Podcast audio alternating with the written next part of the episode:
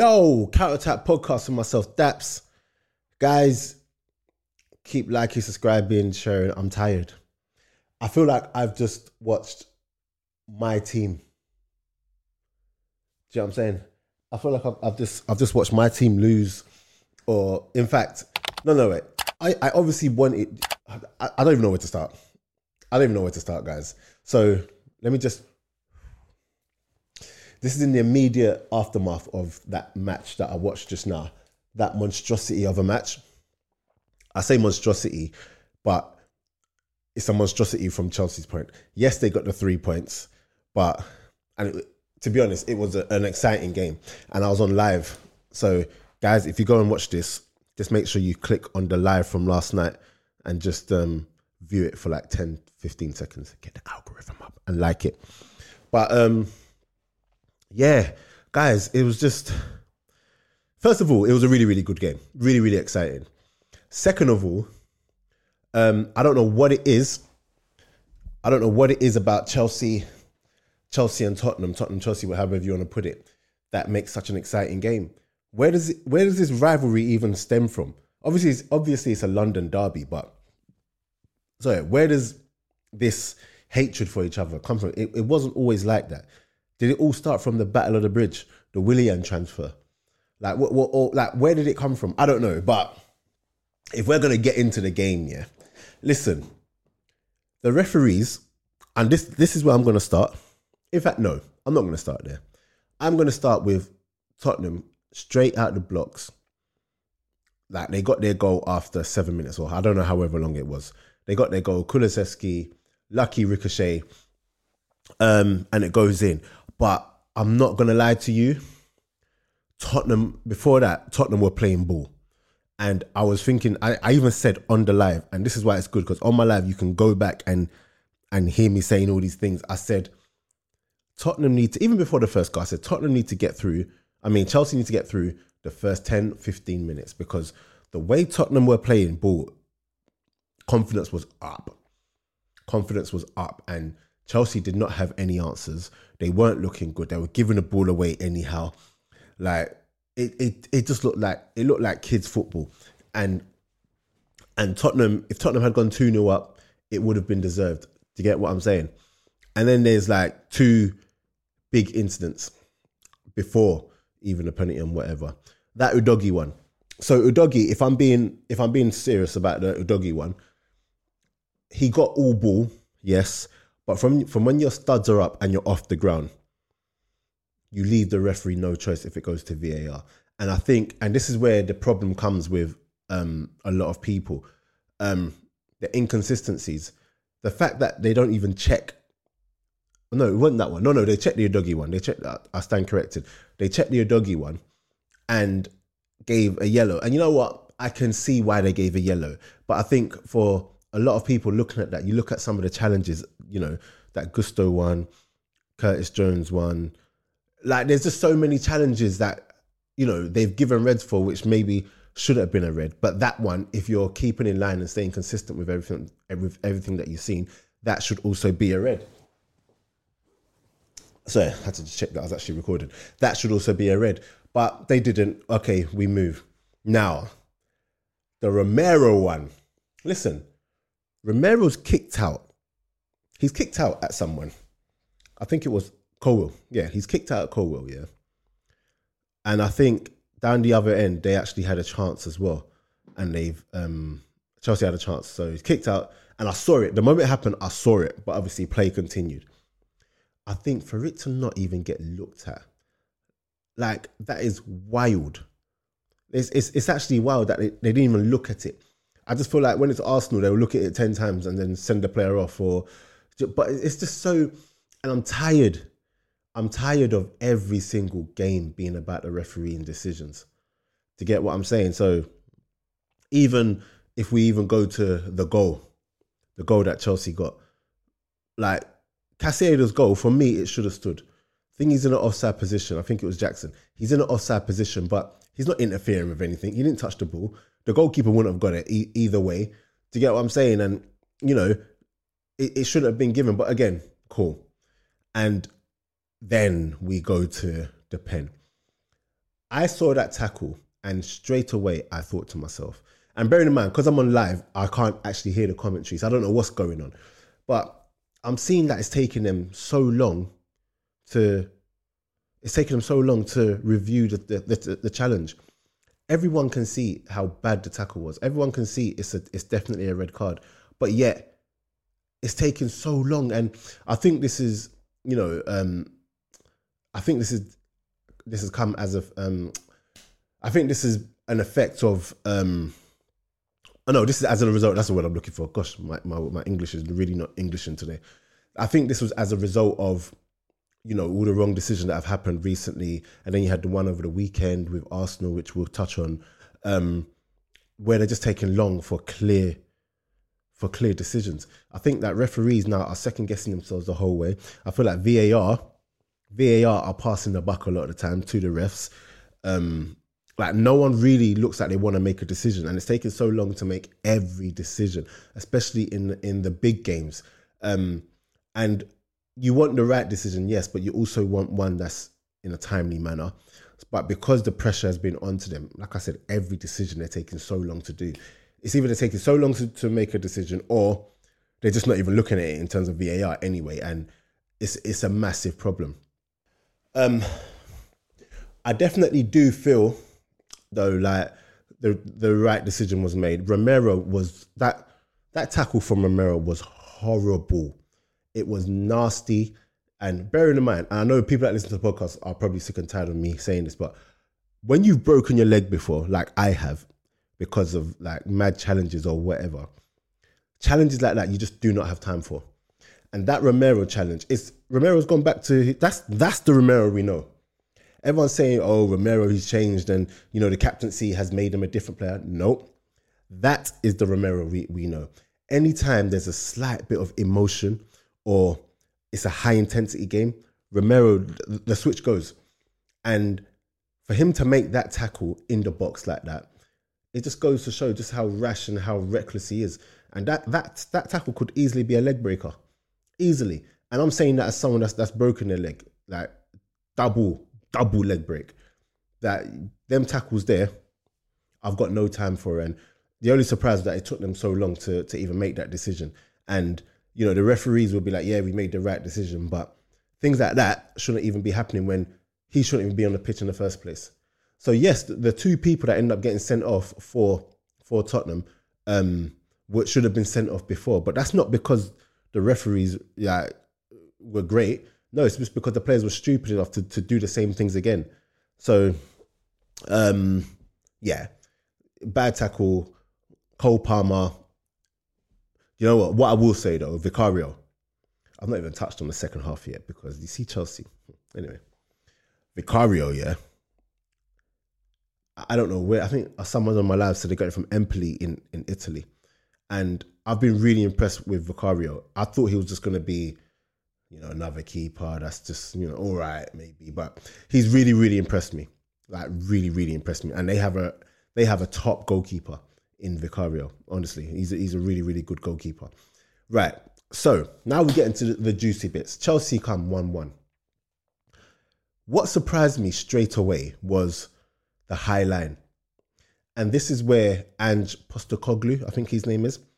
I always mess I always mess up his name, so forgive me.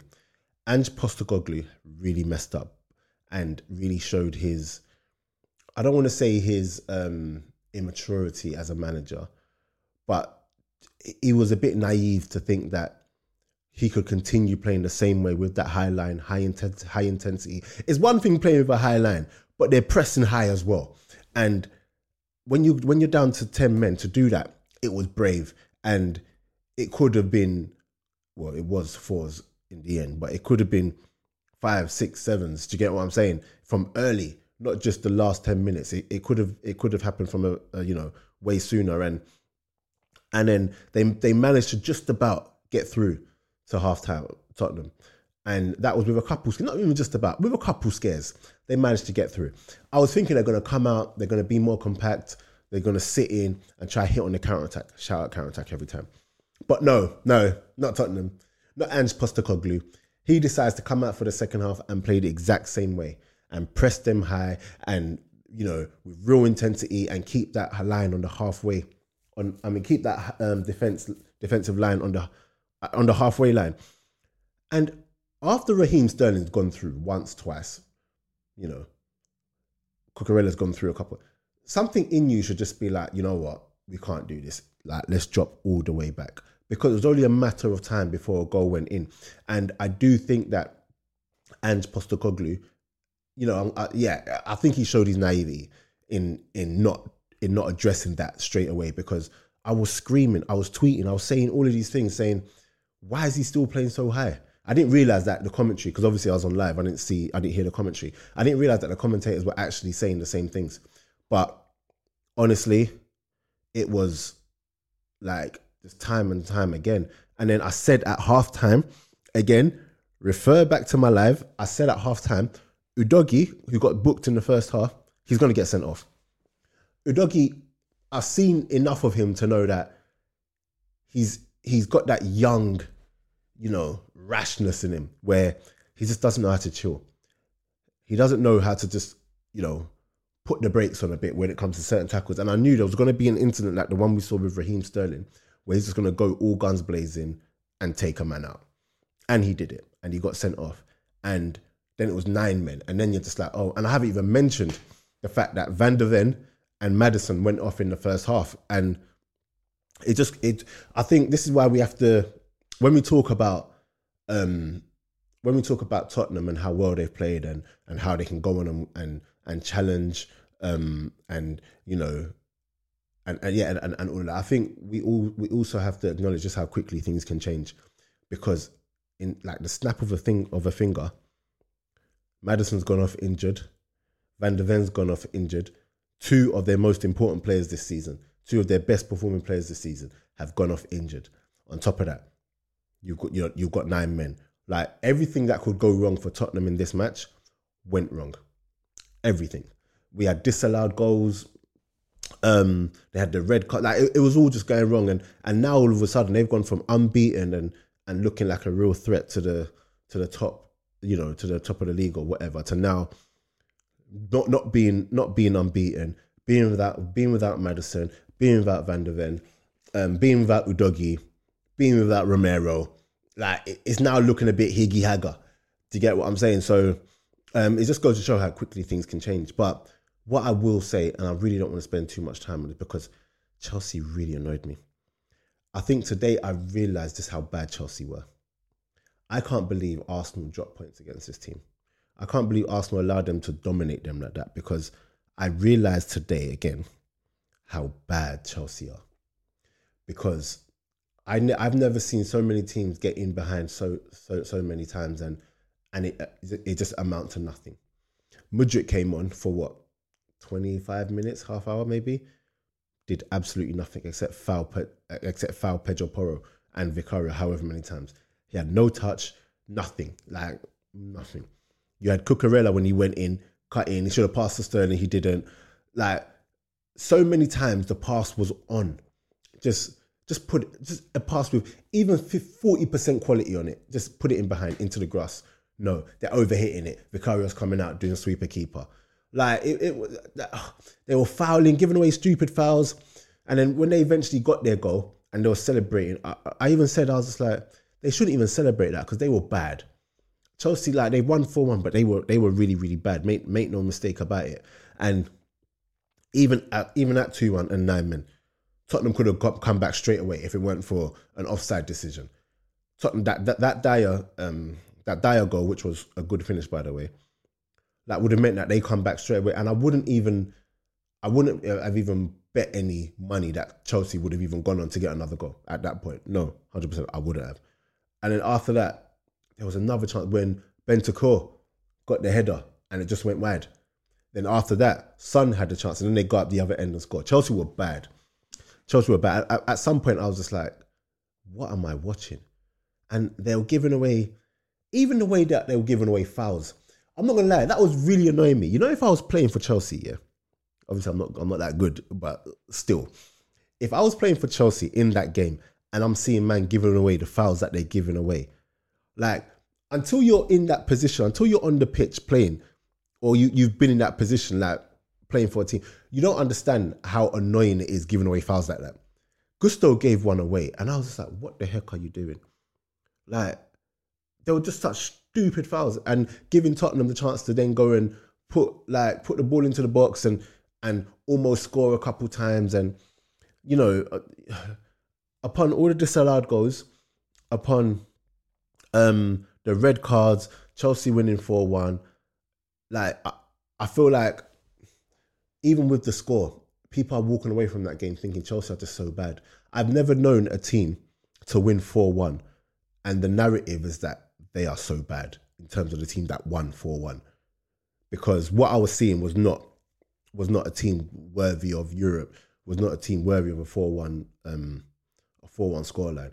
And make no mistake about it, if that had stayed 11 versus 11, Chelsea would have got smoked and got out of it. Because a lot of their play today, even with nine men, when Tottenham had nine men, was just childish. They're doing childish things, blazing the ball over, you know, simple passes in behind and not doing it, giving away stupid fat. Rather, I was getting mad. I don't, I don't even know why. I don't even, but I was, I was legit getting mad watching that. So, yeah, let me know what you guys think. Nicolas Jackson, you got your hat trick, but then you, even that, you got your hat trick, but then you blazed that one over the bar. Probably, oh, even the ones you were scoring, you were almost missing. And I like you, Nicolas Jackson, but come on, get me. Um, I don't even know who even played well for for Chelsea. I don't even know. No, I I, I don't know who played. Tottenham were even Tot- Chelsea won four one, but Tottenham were the better team. How does that make sense? Tottenham defended really, really well, almost got the goals back and everything. Even with nine men, I felt like they were the better team. Chelsea only won only because literally, literally only because the nine men. You can say whatever you want, but literally because nine men, and it was bound to happen. Oh, listen, yeah. But guys, you let me know what you what you what you thought about that match. Um, I'm done with the with the refereeing. The standard refereeing is really bad in, in this league. Um, yeah, it's it's bad. It's bad.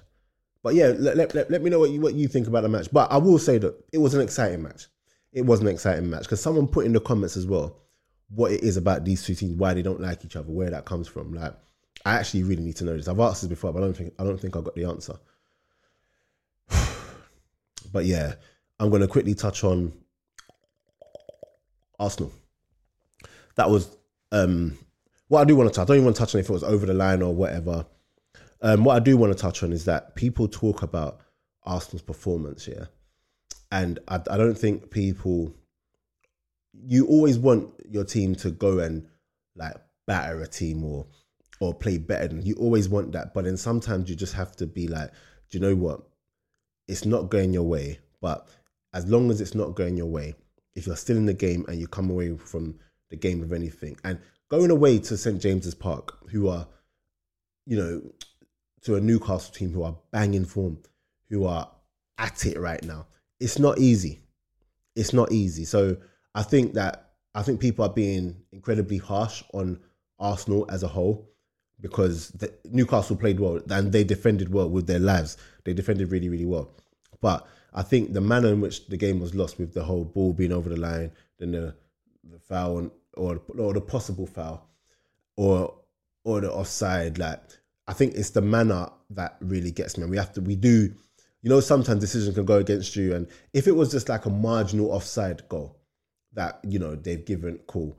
Do you know what I mean? Like, but the decision with the ball going over the line, all this debating about it, it it, it didn't it didn't sit well with me. But it is what it is. But like I said, people shouldn't be too harsh on, on them. I think obviously Havertz is the big one. And I keep saying it. Havertz is having a torrid time right now.